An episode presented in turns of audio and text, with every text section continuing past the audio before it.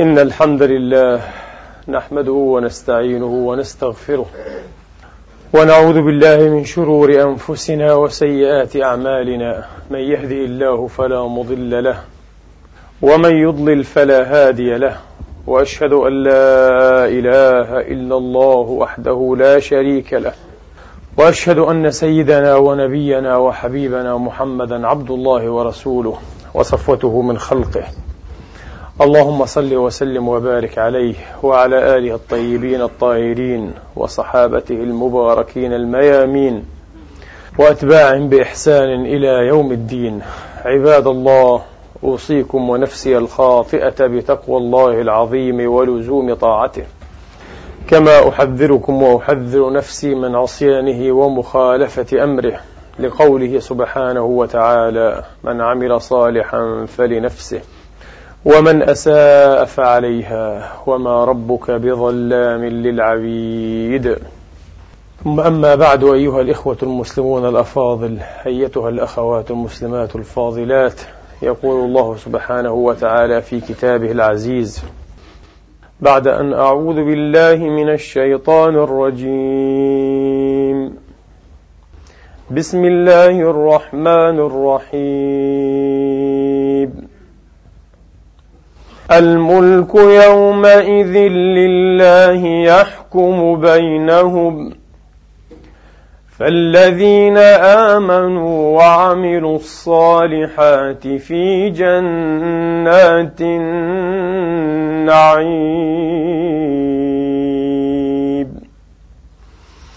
والذين كفروا وكذبوا بآياتنا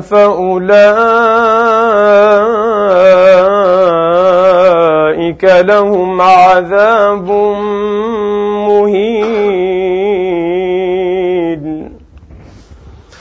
والذين هاجروا في سبيل الله ثم قتلوا أو ماتوا ليرزقنهم الله رزقا حسنا. وإن الله لهو خير الرازقين ليدخلنهم مدخلا يرضونه وإن الله لعليم حليم ذلك ومن عاقب بمثل ما عوقب به ثم بغي عليه لينصرنه الله لينصرنه الله إن الله لعفو غفور صدق الله العظيم وبلغ رسوله الكريم ونحن على ذلك من الشاهدين. اللهم اجعلنا من شهداء الحق القائمين بالقسط. آمين. اللهم آمين. أيها الإخوة الأفاضل أيتها الأخوات الكريمات عام هجري جديد في هذا القرن الخامس عشر من قرون هذه الأمة من قرون هذه الرسالة. هذه الدعوة من قرون هذا الكتاب. وأستحي طبعا أن أقول كل عام وأنتم بخير فأين هو الخير؟ الذي يردد هذا الكلام أو هذه التهنئة هو يقول كلاما تعوده لكن لا يفكر في فيما يقول. أين هو الخير حتى نقول كل عام ونحن بخير؟ بالعكس يجب أن نقول لا أعاد الله هذه المساءات. لا أعاد الله على أمة محمد هذه الفضائح. لا أعاد الله علينا وعلى إخواننا في الدين والملة. هذا الذل هذا الهون هذا السوء. محرقتان. محرقة راهنة للشعب الفلسطيني المظلوم والمجاهد البطل في نفس الوقت. إنه لا يستجدي لا عطفا ولا دموعا ولا خطبا. لأنه شعب مناضل مجاهد بطل. اليوم رأينا على شاشات الرائي التلفاز شيء عجيب. بعد هذه المذبحة الوحشية الجبانة مئة دبابة تدخل على مخيم مخيم لاجئين عزل ليس معهم شيء. حاشا بعض المقاومين بأسلحة يدوية صنع محلي مئة دبابة. وطائرات الأباتشي الله أعلم بعدتها تدخل وتقوم بهذه المذبحة المروعة في المدنيين تستهدف صفوف المدنيين. لكننا اليوم رأينا أيها الإخوة كيف يناضل الطفل الفلسطيني بالحجر. هذه الدبابات أيضا. وفي نفس المكان. عجيب. أسطورة. أسطورة. بعض الجبناء. بعض الجبناء للأسف من هذه الأمة. وما ينبغي أن يكونوا منها. تروعهم الصور المشاهد. مشاهد الرؤوس والأعضاء المتطايرة والدماء السائحة النازفة. تروعهم. ينضبعون كما يقال بالعامية يخافون وهم في أماكنهم وهم في أماكنهم بعيدون جدا من ساحة المعركة. لكن هذا الطفل البطل هذا الطفل البطل لا يروعه شيء. لقد كسر الأسطورة حل الطلسم علم كيف يعيش وقد اختار كيف يموت. ونحن إلى اليوم وأمثالنا لا نعرف كيف نعيش ولم نحسم أمرنا بعد كيف سنموت. ولما ومن أجل ماذا سنموت؟ هذه هي المعادلة. بالأمس أيضا أيها الإخوة قضى نحبه أكثر من مئة واثنين من إخواننا في الجزائر رحمة الله عليهم أجمعين. وإنا لله وإنا إليه راجعون. فاجعة من الفواجع؟ لكن السؤال مباشرة يتبادر ويطرح نفسه. مئة قضوا في هذا الحادث. وبضع عشرة شهيدا أو بضعة عشر شهيدا قضوا في فلسطين. نفس المصير. نفس الخاتمة. إنه الموت. الموت أيها الإخوة معنى واحد وله صيغ متعددة. معنى واحد لكن صيغه متعددة. بأي صيغة مات هذا البطل الفلسطيني؟ وبأي صيغة مات هذا الجزائري الشهيد إن شاء الله تعالى؟ لأنه مات محترقا. والذي يموت محترقا هو شهيد. الصيغتان متباعدتان جدا. ربما ذهب هذا المسكين ليزور أهلا له في بلدة. ربما ذهب بعضهم ليتاجر. ربما ذهب بعضهم ليطلب العلم ربما ذهب بعضهم ليعصي الله في مكان آخر.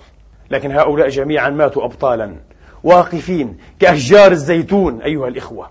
الخاتمة واحدة والطريق مختلفة. الصيغة مختلفة أيضا. هكذا يجب علينا هذا درس من دروس القدر أيها الإخوة. مغزى يجترحه القدر لكي يعلمنا أن علينا أيها الإخوة أن نحدد الصيغة أن نحزم أمرنا التي نود ونتوق ونأمل ونؤمل في أن نموت وفقها. وفق أي صيغة؟ لماذا؟ من أجل أي هدف. من أجل أي هدف. محرقة راهنة في فلسطين أيها الإخوة. ومحرقة على الأبواب. لا قدر الله والقدر في غيب الله تبارك وتعالى. لإخواننا في العراق. وستكون محرقة وأي محرقة؟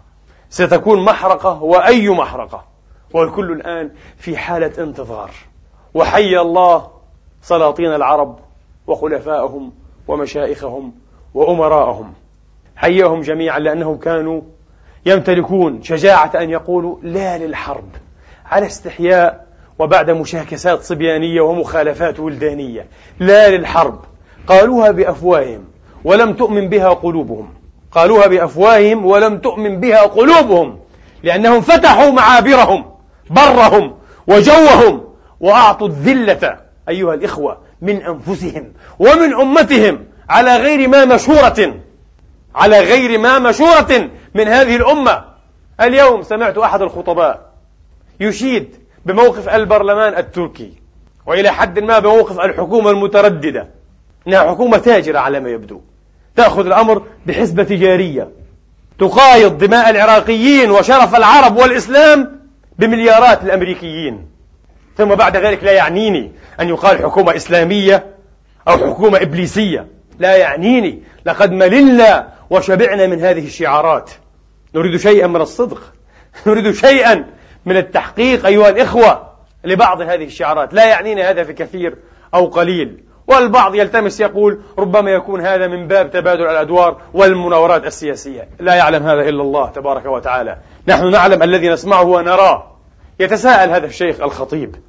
بعد أن يقارن بين موقف موقف العرب وموقف الأتراك. لقد كان الأتراك بلا شك أشرف من الحكومات من الحكام من السلاطين من أحفاد الخلفاء وسلاطين الأمس أحفاد خلفاء الانحطاط وسلاطين الظلم والدعارة والوساخة والقذارة الخلقية والسياسية والدينية. مزابل التاريخ. من نفس المزبلة يخرجون يفرقون. من نفس المستنقع القذر الوسخ. المسكين هذا الشيخ. لم يدري أن هناك فرقا كبيرا. هذا الحاكم العربي يستشير من؟ هل جاء أصلا هو بالشورى كما جاء هؤلاء الأتراك؟ هذا هو الفرق وحين تقول الحكومة التركية لباول أو لبوش أو لإدارة بوش البرلمان هو الذي امتنع فإن معها تعلة إن معها معذرة يمكن يمكن أن يواجهوا بها ولكن إذا قال صاحبنا أحد أصحابنا في الدول العربية لا الشعب لا يريد سيقال له عن أي شعب تتحدث هل أخذت شورى الشعب؟ هل أصلا أنت هنا باسم الشعب؟ أنت كذاب كبير ونحن نعلم. هل تراهن على كرسيك يا أحمق؟ هذه القضية. هذا هو الفرق ومن هنا أصل النكبات. أصل كل ما نحن فيه من مصائب من, من ويلات أيها الإخوة. عدم شرعية هؤلاء. من قرون وهم غير شرعيين للأسف الشديد. من قرون أيها الإخوة. في القرن الخامس عشر وعلى مشارف عام أو سنة هجرية جديدة أيها الإخوة الأفاضل والأخوات الكريمات علينا أن نطرح السؤال بجراءة وبشجاعة ما الذي جرى على أمتنا؟ وما الذي يجري؟ بعض الناس إمعانا في التضليل إمعانا في التزوير إمعانا في الزيف إمعانا في في تأكيد الإفك ولا أقول في تأسيسه لأنه قد أسس له أيضا منذ قرون لكن في تأكيد هذا الإفك المؤسس يتساءل عجيب حال هذه الشعوب العربية بالذات طبعا والإسلامية بعامة. عجيب حال هذه الشعوب العربية. لماذا لا تثور على هذه الطغمة على هذه الزمرة من الأوغاد من الكسبة المحترفين الذين فتحوا دكاكين باسم الشعوب لكن باعوا مصائرها وارتهنوا مستقبلها وضيعوا حاضرها وأرغموا أنوفها واغتالوا حرياتها. يتساءلون عجيب أمر هذه الشعوب. لماذا لا تثور؟ لماذا لا تتحرك؟ وقد تحركت بالأمس القريب ضد الاستعمار. الإنجليزي والبريطاني والهولندي وغيره وغيره. تحركت هذه الشعوب الإسلامية والعربية وأرغمت أنف الاستعمار وأردته من أنفسها دروسا في الفدائية والنضال والجهاد والاستشهاد. عجب لها التاريخ ونكس رأسه أمامها بكل تواضع. وأنا سأسارع في جواب هذا السؤال أو الجواب عن هذا السؤال لأقول تالله ولا عمر الله ولا عمر الحق سبحانه. لو قد عاد الاستعمار يبدو أنه يطرق الأبواب الإمبريالية الجديدة الأمريكية. لو قد عاد الاستعمار والله الذي لا إله إلا هو ليرين من هذه الأمة دروسا في الفدائية والنضالية والاستشهادية. أقسم بالله ستزري بدروس الأمس. لأنه واضح جدا ليس واضحا فقط واضح جدا أن مستوى وعي الأمة الآن ومستوى عودتها إلى دينها ومستوى استمساكها بحبل ربها على ما تفهم وعلى ما تدرك أفضل مليون مرة من قبل خمسين سنة بحمد الله تعالى. إذا فسيرى هذا الاستعمار الجديد الدروس التي سيلقنها من جديد. لكن دروس مختلفة وفلسطين ماثلة راهنة أكبر درس للتاريخ ولكل الأوغاد والإنهزاميين ولكل المشككين والمستنزفين للوعي والمزيفين للفكر أيها الإخوة. الذين يخبطون بهذه الأمة خبط عشواء بعضهم بيده وبعضهم بقلمه. على كل. لكن يبقى السؤال أيضا أيها الإخوة يبقى السؤال مطروحا. إذا لماذا لا تثور أمام هذه الطغمة أمام هؤلاء الكسبة المحترفين بالأمم ومصائرها وقضاياها؟ الفرق كبير أنا سأقول لكم بعبارة واحدة. هذا فهمي هذا فهمي. ولا أظنني مخطئا فيه. لن أتواضع وأقول وقد أكون مخطئا. لا أظنني مخطئا في هذا الفهم. الأمة حاربت وستظل تحارب الاستعمار. تعلمون لماذا؟ لأن تاريخها الفكري مشوار وعيها لم يشهد فقهاء استعمار. لكن موقفها لكن موقفها من حكامها من ظلمتها من طغاتها من جلاديها. هذا الموقف لم يتبلور اليوم. تقريبا على مدى أربعة عشر قرنا. نفس الموقف. انتبهوا نفس الموقف. لماذا السؤال؟ كان يطرح جديدا. لماذا لا؟ متى ثارت هي؟ متى كان لها موقف؟ متى قالت لا للرسن لا للقيد؟ لا للحبل؟ نحن لسنا سائمة اجتماعية. لسنا سوائم. لسنا سوائم اجتماعية. ترعى الذل والهوان والمفاهيم المزيفة والدين الممسوخ المشوه والفقه الزنديق وبعض السلاطين. لم تقل هذا. ومن قاله منهم فقد قدم حياته وأمنه ودمه في النهاية ثمنا له. رحمة الله على شهيد الإسلام. العملاق سيد قطب رحمة واسعة وأسكنه فسيح جناته. وقد بشره الرسول بذلك بحمد الله تعالى. لا أظن أن شهيدا يقدم رغبته المشنقة يكذب على رسول الله. لقد حكى لنا ماذا رأى. أتاه الرسول وقال له اليوم ستكون عندنا يا سيد هنيئا لك الشهادة. سيد قطب رحمة الله تعالى عليه. قبل أن يشنق بلحظات أتاه درويش من درويش الأزهر من وساخات الأزهر. شيخ معمم عمامة قذرة وقال له يا أستاذ يا أستاذ سيد قل لا إله إلا الله محمد رسول الله. وابتسم الشهيد العملاق. الذي عاش ومات اختيارا من أجل لا إله إلا الله. لا عبودية إلا لله. لا ذل إلا لله. لا حاكمية إلا لله. لا سمع ولا طاعة إلا لله. لا قداسة إلا لحكم الله. عاش من أجلها واختار أن يموت من أجلها. ابتسم. ابتسامة عريضة واثقة مطمئنة. وقال حتى أنت جاءوا بك ليكملوا المسرحية. يا هلفوت معنى الكلام يا أهبل يا درويش يا مغفل يا قذارة يا, يا, يا قيء الزمن يا حثالة التاريخ. أتوا بك لتكملوا المسرحية. الشهادة تأكلون بها أنتم الخبز يقول له ونحن نستشهد بها. الله أكبر. لا إله إلا الله رضي الله عنه وأرضاه. الشهادة تأكلون أنتم بها الخبز وظائف ومرتبات. وسلك مهني أيها الإخوة وترقيات وعلاوات وكذب على الله وعلى الناس وعلى النفس وعلى العلم وعلى الدين وعلى محمد وعلى القرآن. على كل الحقائق وكل المقدسات تأكلون بها الخبز أما نحن يقول سيد رحمة الله عليه فنستشهد بها. اذهب اذهب عليك اللعنة وعلى من أرسلك وعلى الفكر الذي فرخ أمثالك. هذا هو منطق لسان حاله رحمة الله تعالى عليه. أيها الإخوة لم يوجد في تاريخنا والحمد لله تقريبا الآن لا يوجد وجد بعضهم على استحياء لكن بسقهم الزمان وبسقهم وعي الشعوب. لم يهضمهم أيها الإخوة. لم يسوغهم لم نستطع أن نهضمهم. أرادوا أن يكونوا فقهاء تطبيع انتبهوا. فقهاء استعمار إذن. فقهاء إمبريالية صهيونية أمريكية. ويوجد بعضهم لكن حثالات كما لا يساغون بحمد الله تعالى. صعب. وعي الأمة أثبت وأرسخ. وأحسن من ذلك بمراحل.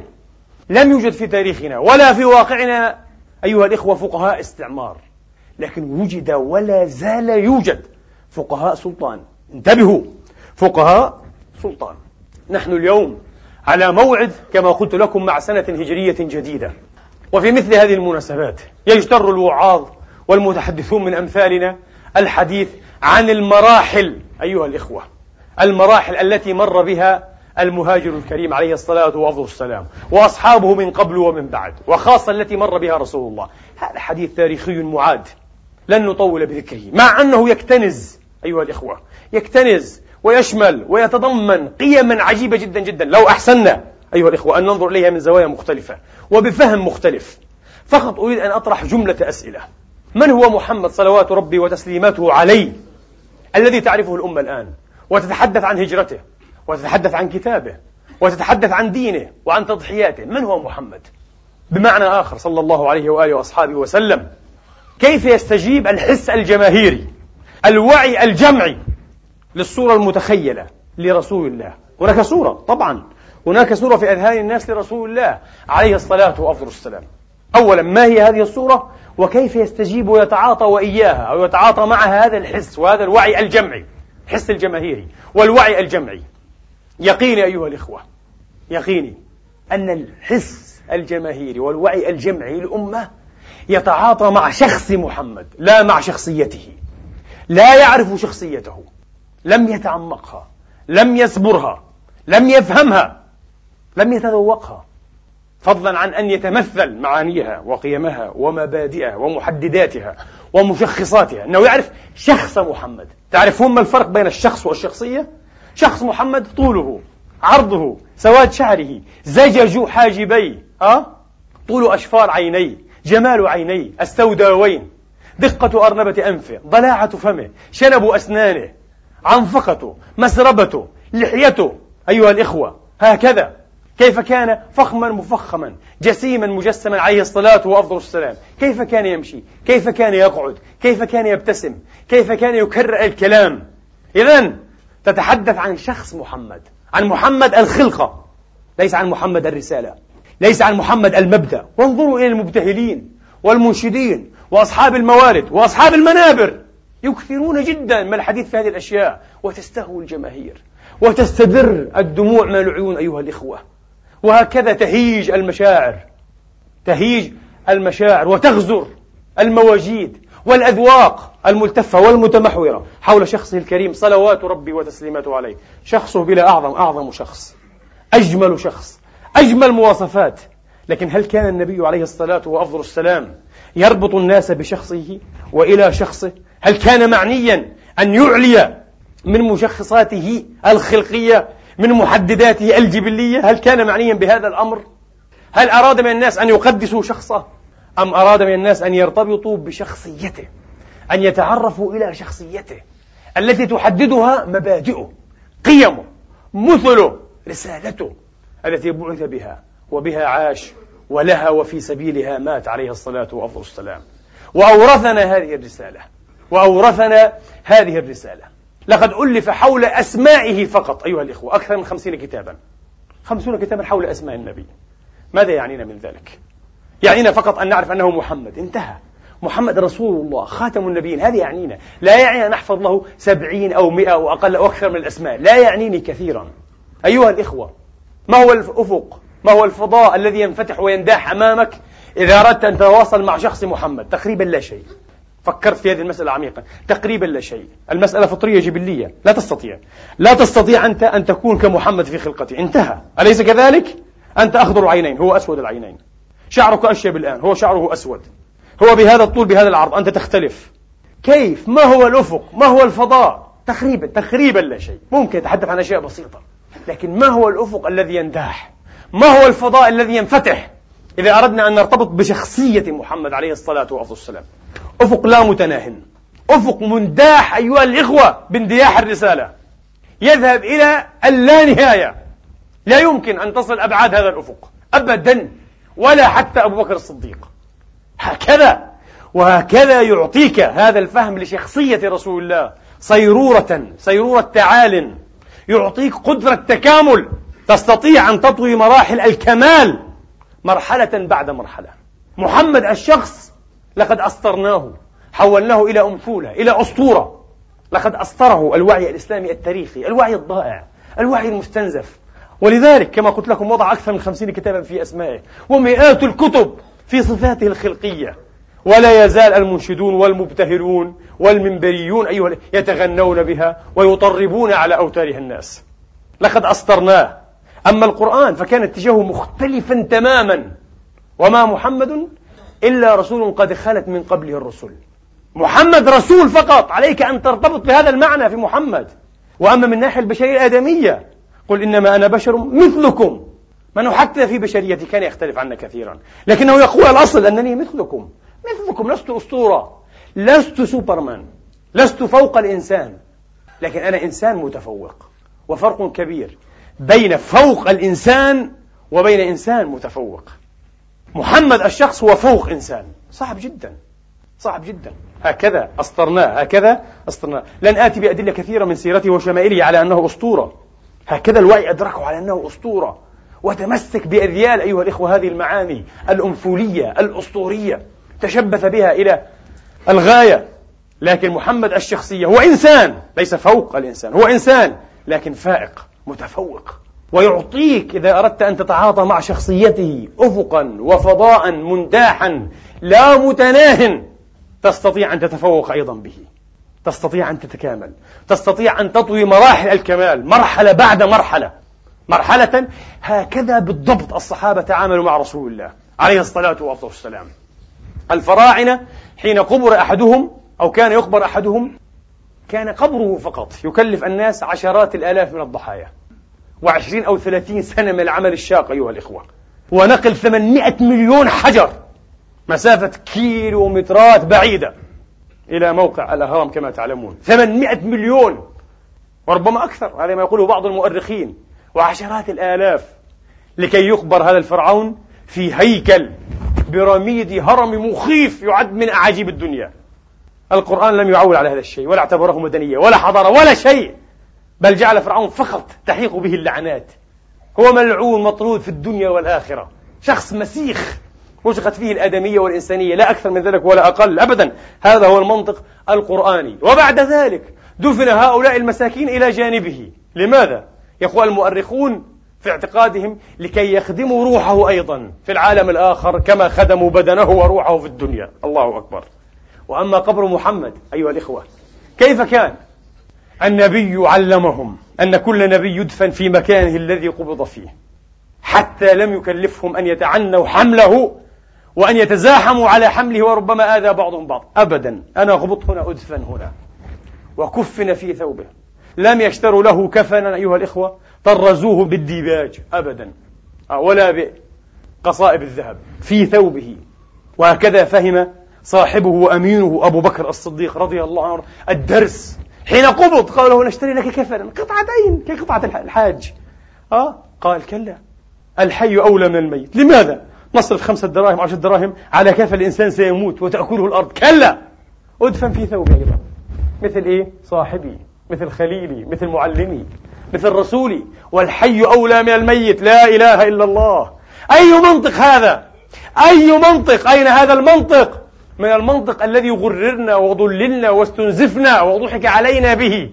حين يأتي هؤلاء السلاطين والخلفاء والأمراء والحكام اليوم والملوك والرؤساء ويبنون مساجد ضخمة جدا كالقصور كالقلاع. كالأهرامات. مساجد تكلف الملايين مئات الملايين. أحيانا الملايير من الدولارات. لماذا؟ لإعلاء كلمة الله. كذبوا. أي كلمة؟ كلا. إنها مساجد أيها الإخوة. تعمرها الأبدان. لكن تعمرها أيها الإخوة البطون الجائعة التي تتلوى من الجوع. تؤخذ عصاراتهم وعرقهم ودماؤهم ليبنى بها بيت لله. كلا. بيت الله وبيت الناس. انتبهوا. كذب. بيت الله وبيت الناس. فإذا ضاع الناس ضاع بيت الله. كذب. هذا ليس بيتا لله. هذا بيت للإفك. هذا بيت للكذب. هذا بيت للزور. بيت تبث من على منابره. صنوف الإفك والكذب والزور على الناس أيها الإخوة. بيت لا يقدس فيه الله حقيقة. لكن باسم الله وباسم قرآنه ونبيه يقدس الحاكم. بصيغة أو بأخرى. أليس كذلك؟ ولذلك يجب أن يدعى له في كل آخر خطبة. إن لم تجعل أكثر خطبة عنه أحيانا. عن المعلم والمرشد والملهم الكبير الذي لم تلد مثله الأمهات. كذب أي مسجد هذا؟ أي مسجد؟ إذا كان بيتا لله يجب أن يكون بيتا للناس. إن أول بيت وضع للناس. عجيب. عن أي بيت يتحدث الله؟ عن الكعبة. عن البيت الحرام. هو بيت الله وهو بيت الناس. القرآن يعلمنا في أكثر مواضع أن ما لله هو للناس. انتبهوا. هكذا. حتى لا نغرق في لغة ميتافيزيقية يضحك بها علينا مرة أخرى. ما لله هو للناس. انتبهوا. الله يعادل. آه بين ما له وما للناس. دائما. إن تقرضوا الله قرضا حسنا. كيف يقرض الله؟ الله لا يريد. الله هو الغني. الملكوت والملك كله بين يديه. تقرض الله بإعطاء الفقراء والمساكين بإعطاء الناس. هذا هو. بإشباع الناس بتحقيق كفاية الناس. أعط الناس فتكون أقرضت الله. عجيب. يحسن إذن ويجوز ويسوغ التعادل المعادلة والتبادل بين الله وبين الناس هنا. صحيح. صحيح. الحكم لله. الله يحكم بنفسه. الناس أيضا هي التي تحكم. الناس. وبخيارها وبانتخابها وبرأيها. بشرع الله. مصدر الشرع الله ومصدر الحكم والسلطات. الناس. انتبهوا فرق كبير. وهذا حل سهل جدا لكل هذه المعضلة السياسية. مصدر الشرع هو الله. مصدر السلطات الناس. الناس يعينون من يقودهم. ينتخبون. ها من يسوسهم من يرودهم من يتقدمهم. ببساطة بمنتهى السهولة. فالحكم لله الحكم للناس الناس. تقول كلمة الفصل في شأن الناس في شأن أنفسها في شأن أنفسها. طيب آتوهم من مال الله الذي آتاكم. أين هو مال الله؟ إنه مال الناس. ولذلك قال في آية أخرى تبارك وتعالى ولا تؤتوا الفقراء أموالكم التي جعل الله لكم قياما. أموالكم. هنا قال أموالكم وهنا قال من مال الله؟ مال الله أموالنا فمال الله لنا. كل مال الله هو لنا. ويوم أراد معاوية ابن أبي سفيان أن يضحك على الناس لأنه بدأ يقسم المال قسمة جديدة. لم يسر بها رسول الله ولا خلفاؤه الراشدون. بدأ يعطي المال من لا يستحق ويمنع من يستحق لكي يتألف الناس على حكمه وعلى شخصه. لا على مبادئ الإسلام. وكانت ذريعته أن المال لله. يضعه الله حيث شاء فكذبه أبو ذر قال له لا هو مال الناس. أنت تضحك على الناس بتأويل باطل للآيات. أبو ذر فهم أيها الإخوة بمنطق عجيب أن مال الله هو مال الناس. ولذلك ليس لك فيه يا معاوية أي شيء دون ما قضى به الله ورسوله. طب انظروا إلى مثال معاوية. وانظروا إلى مثال رسول الله. والمقارنة واضحة. ماذا قال النبي عليه الصلاة وأفضل السلام قال والله إني لا أعطي أحدا ولا أمنع أحدا. أنا لست بمعط ولا بمانع أبدا. كيف؟ أنا يمكن أن أعطي وأن أمنع إذا كان المال لي. هذا معنى كلام النبي. انظروا تتمة الحديث. وإنما أنا قاسم. الله أكبر. هذا منطق الرسالة. هنا نطل فقط على شيء على مفردة واحدة من ملايين المفردات التي تتشخص بها شخصية محمد عليه الصلاة والسلام. يقول أنا لا أعطي ولا أمنع. أنا قاسم. هذا مالكم لأنه مال الله. الحدود حدود الله. هي أيضا كما قال الفقهاء تقريبا كلهم. هي حقوق الناس والناس يتصرفون فيها. حقوق المجتمع حدود المجتمع وهي حدود إلهية. بهذا المعنى أيضا الفقهاء فهموا هذه الحيثية فهموا هذه النقطة بدقة. وكان عمر عليه رضوان الرحمة يقول الخليفة الراشد الأمين على مبادئ رسول الله كان يقول والله ما أحد أحق بهذا المال من أحد وما أنا أحق بهذا المال من أي واحد فيكم. ووالله ما أحد من المسلمين إلا وله حظ ونصيب في هذا المال وسيصل. كان يعطي الناس أربعة آلاف كل شهر وأعطى ابنه عبد الله كم؟ أربعين ألفا؟ ثلاثة آلاف. ولامه الناس لم يلمه ابنه. ابنه واثق من عدالته من نزاهته من عفته. لكن لامه الناس لماذا هذا الظلم يا أمير المؤمنين؟ تعطي عوام الناس أربعة آلاف وابنك من صلبك ثلاثة آلاف طبعا من المهاجرين. قال هؤلاء هاجروا وأما عبد الله فهاجر به أبوه أنا الذي هاجرت به. كان عمره عشر سنوات. فنقص الله أكبر نقص نصيبه رضي الله عنه وأرضاه. لم يضحك على الناس بآية قرآنية مال الله. ما في لعب. لم يلعب بالمبادئ بالأسس بالمثل أيها الإخوة لم يلعب بها. نعود إلى رسول الله. رسول الله أيها الإخوة لم ترى لا شك لا ريب. أنه هو الأولى بفهم ما أنزل عليه وهو الآمن على تمثل وتطبيق ما أرسل به عليه الصلاة والسلام.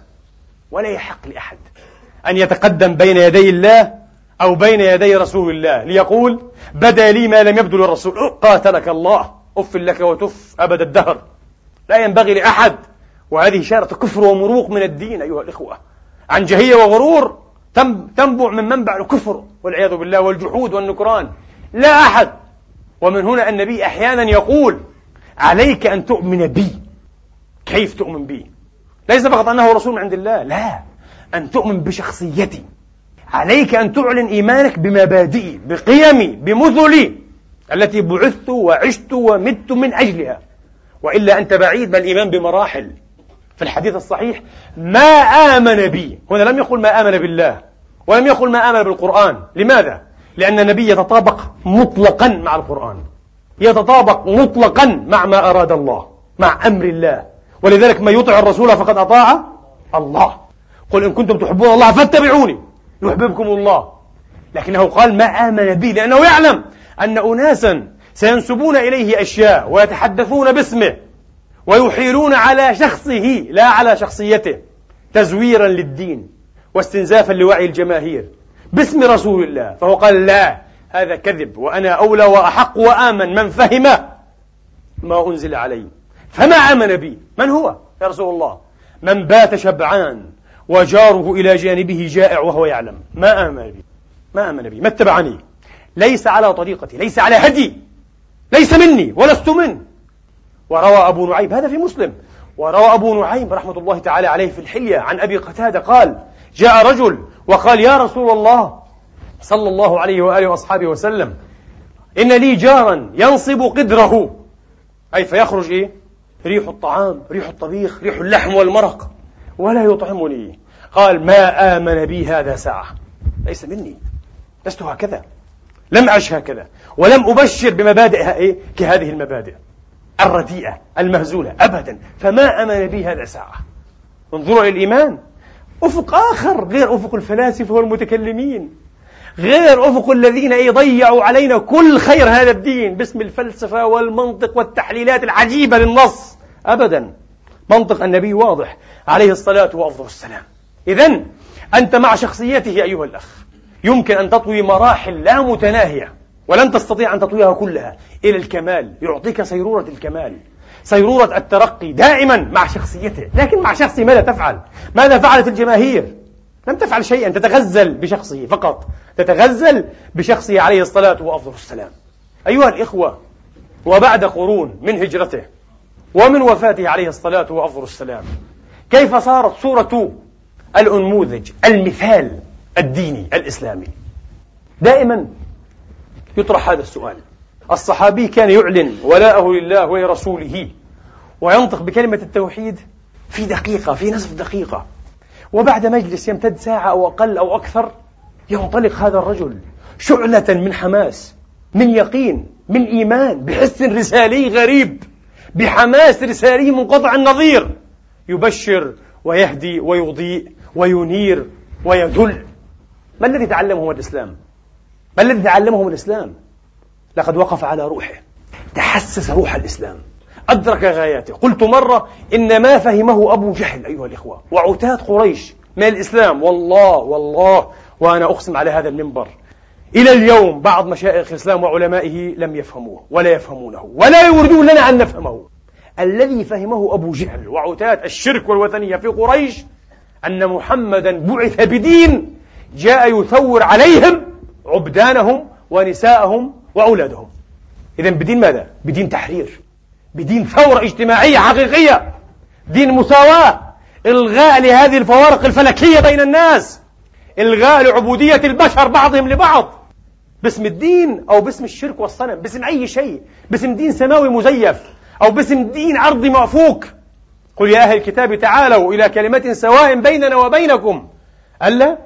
ألا نعبد إلا الله ولا نشرك به شيئا ولا يتخذ بعضنا بعضا ولا يتخذ بعضنا بعضا أربابا من دون الله. يا أهل الكتاب يا أحبار يا قسس يا رجال الدين تدعون الناس أن يتخذوكم أربابا من دون الله. أربابا من دون الله. الآن بعض فقهاء السلطان وقليل من هؤلاء فقهاء الاستعمار الجديد أيها الإخوة يريدون أن يحتكروا القول في الدين ويريدون الأمة أن تنتظر وأن تتلبث فتاواهم. أي نوع من الفتاوى؟ كلا ما في. هذا اتخاذ أحبار آه ورهبان من أمة محمد أربابا من دون الله. لا. أحدنا يستطيع يستطيع أن يفهم هذا مباشرة. ولذلك أيها الإخوة كنا نلحظ في كبار الصحابة لا أقول في صغارهم في كبارهم من يجهل أشياء كثيرة أطفالنا يعرفونها. اليوم اليوم رأيت في الجزيرة خبرا عجيبا عن طفل من أصل سوري من حلب. يحفظ كتاب الله عمره خمس سنوات وأكثر من ألف حديث ومثله من أبيات الشعر. قل جميل بارك الله فيه ماذا سيكون مصير هذا المسكين كثير جدا من المشايخ اليوم كانوا هكذا ست سنوات يحفظون القرآن يحفظون رياض الصالحين وأشياء كذا والآن أين هم؟ أين دورهم في الأمة؟ ما الذي فعلوه؟ ما الذي ثوروه؟ ما الذي حركوه؟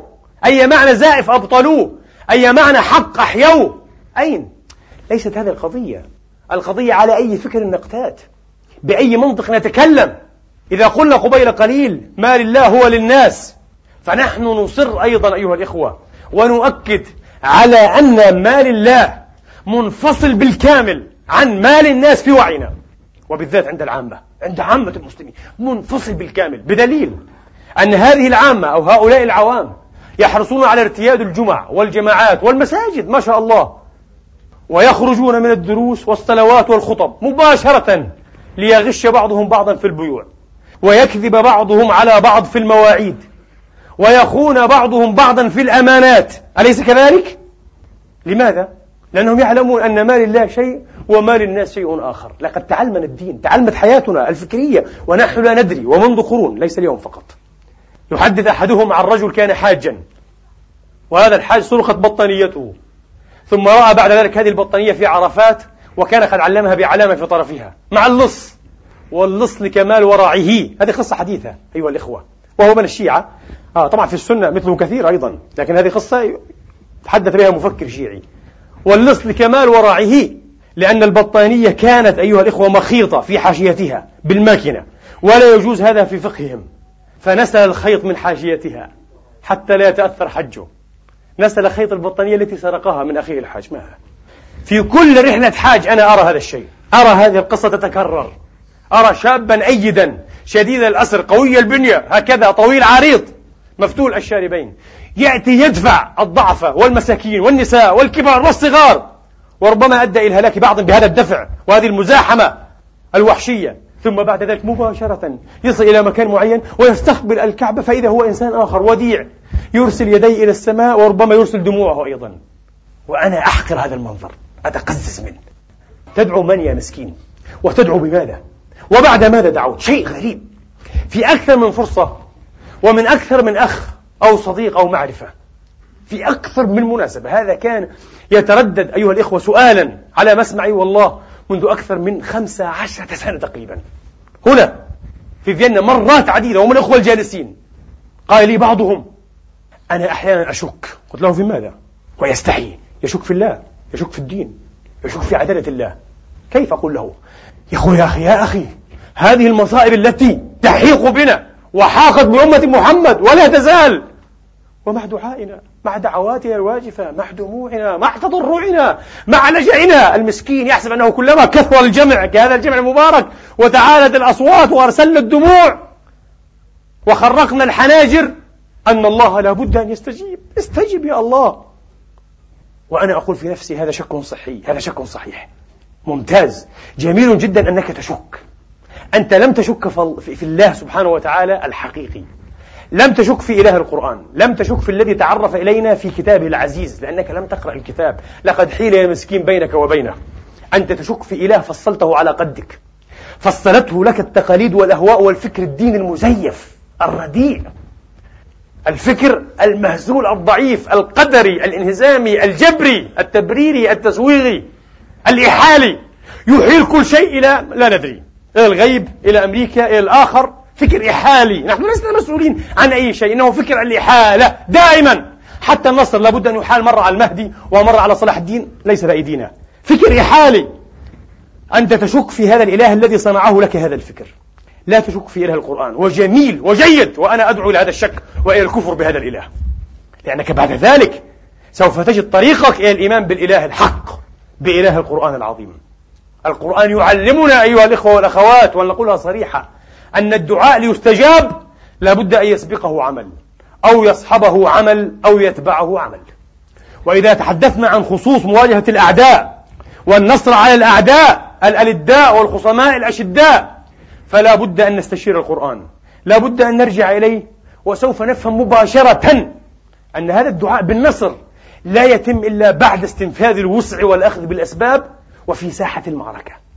وكأي من نبي قاتل معه ربيون كثير فما وهنوا لما أصابهم في سبيل الله وما ضعفوا وما استكانوا والله يحب الصابرين. وما كان قولهم إلا أن قالوا ربنا اغفر لنا ذنوبنا وإسرافنا في أمرنا وثبت أقدامنا وانصرنا على القوم الكافرين. في القتال في ساحة الوغى فآتاهم الله ثواب الدنيا وحسن ثواب الآخرة. والله يحب المحسنين. هكذا. هكذا هو الدعاء أيها الإخوة. وأيضا أين الاستجابة لله؟ الله دائما يقول تريد أن أستجيب دعائك هذا مشروط بأمر سبقي. بشرط. مشروط بأن تستجيب لي أنت قبلا. أن تستجيب لي أنت من أول. من أول الطريق. فليستجيبوا لي وليؤمنوا بي لعلهم يرشدون. إذا سألك عبادي عني أه؟ إذا فليستجيبوا لي في الأول لابد أن تستجيب. وبعد ذلك تنتظر الاستجابة من الله. أين نصرنا لله؟ في أنفسنا في ديننا أيها الإخوة في أهلنا في إخواننا في ملتنا. أين نصرنا لله؟ إن تنصروا الله ينصركم. أليس كذلك؟ نحن ما نصرنا الله. ونريد نصره. بماذا؟ بثمن بخس بدموع نمتن على الله بها. دموع ماذا؟ بدعوات آه تشق الحناجر. دعوات ماذا؟ نحن مساكين. لقد ضللنا ويضللنا هذا الفكر. ولذلك أنا رثيت لحال هذا الصحفي المسكين الذي غضب جدا مني ويغضب من أمثالي. لماذا ختمت الخطبة؟ لأنها طالت دون أن أدعو. لو دعوت ربما قربت طريق النصر. والله لو كنت أعلم ذلك لجعلت الخطبة كلها دعاء من أولها إلى آخرها. مسكين فكر عجيب جدا أيها الإخوة. لا بد أن نعيد النظر تماما كما قال جمال الدين الأفغاني يوما رحمة الله عليه. قال كلما نظرت في أحوال هذا العالم الإسلامي المترامي هذا المصطلح الكبير. ورأيت ما هم فيه من فخر وهول وذل واستعمار واستعباد وتخاذل. قلت لابد أن نعيد النظر في كل فهمنا في كل ما تلقيناه لأنه محال يقول أفغاني. أن تكون فهومنا صحيحة إلى الغاية وأن يكون بنا كل ما نراه من انحطاط وتسفل. مستحيل. في خطأ ما. خطأ في أفعالنا مبني على خطأ في أفكارنا وتصوراتنا. وأما تلميذه النجيب محمد عبده رحمة الله تعالى عليه محمد عبده أدرك أن الأزهر أيضا كان ينفث ويبث هذا الفكر المتخلف المنحط ودعا إلى تطويره ودعا إلى تغييره. وقام له التقليديون بالمرصاد رئيس هيئة التدريس الشيخ البحيري. قام أمامه وظن أنه رمى في وجه الإمام محمد عبده بحجة أفحمته وألجمته بلجام السكوت. ما هي الحجة؟ قال هذه المناهج التي يعترض عليها الشيخ عبده هي نفسها التي خرجت الشيخ محمد عبده الإمام الكبير. لماذا يعترض عليها؟ وجاءه الجواب من العبقري المصلح.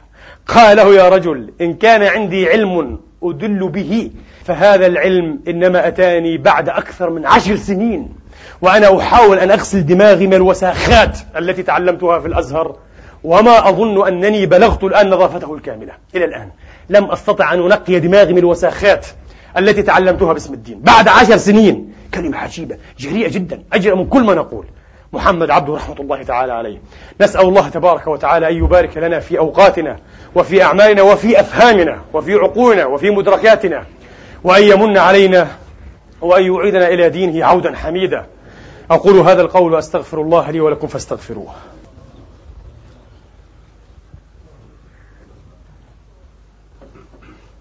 الحمد لله الحمد لله الذي يقبل التوبة عن عباده ويعفو عن السيئات ويعلم ما تفعلون ويستجيب الذين آمنوا وعملوا الصالحات ويزيدهم من فضله. والكافرون لهم عذاب شديد. وأشهد أن لا إله إلا الله وحده لا شريك له. وأشهد أن سيدنا محمدا عبده ورسوله الضحوك القتال.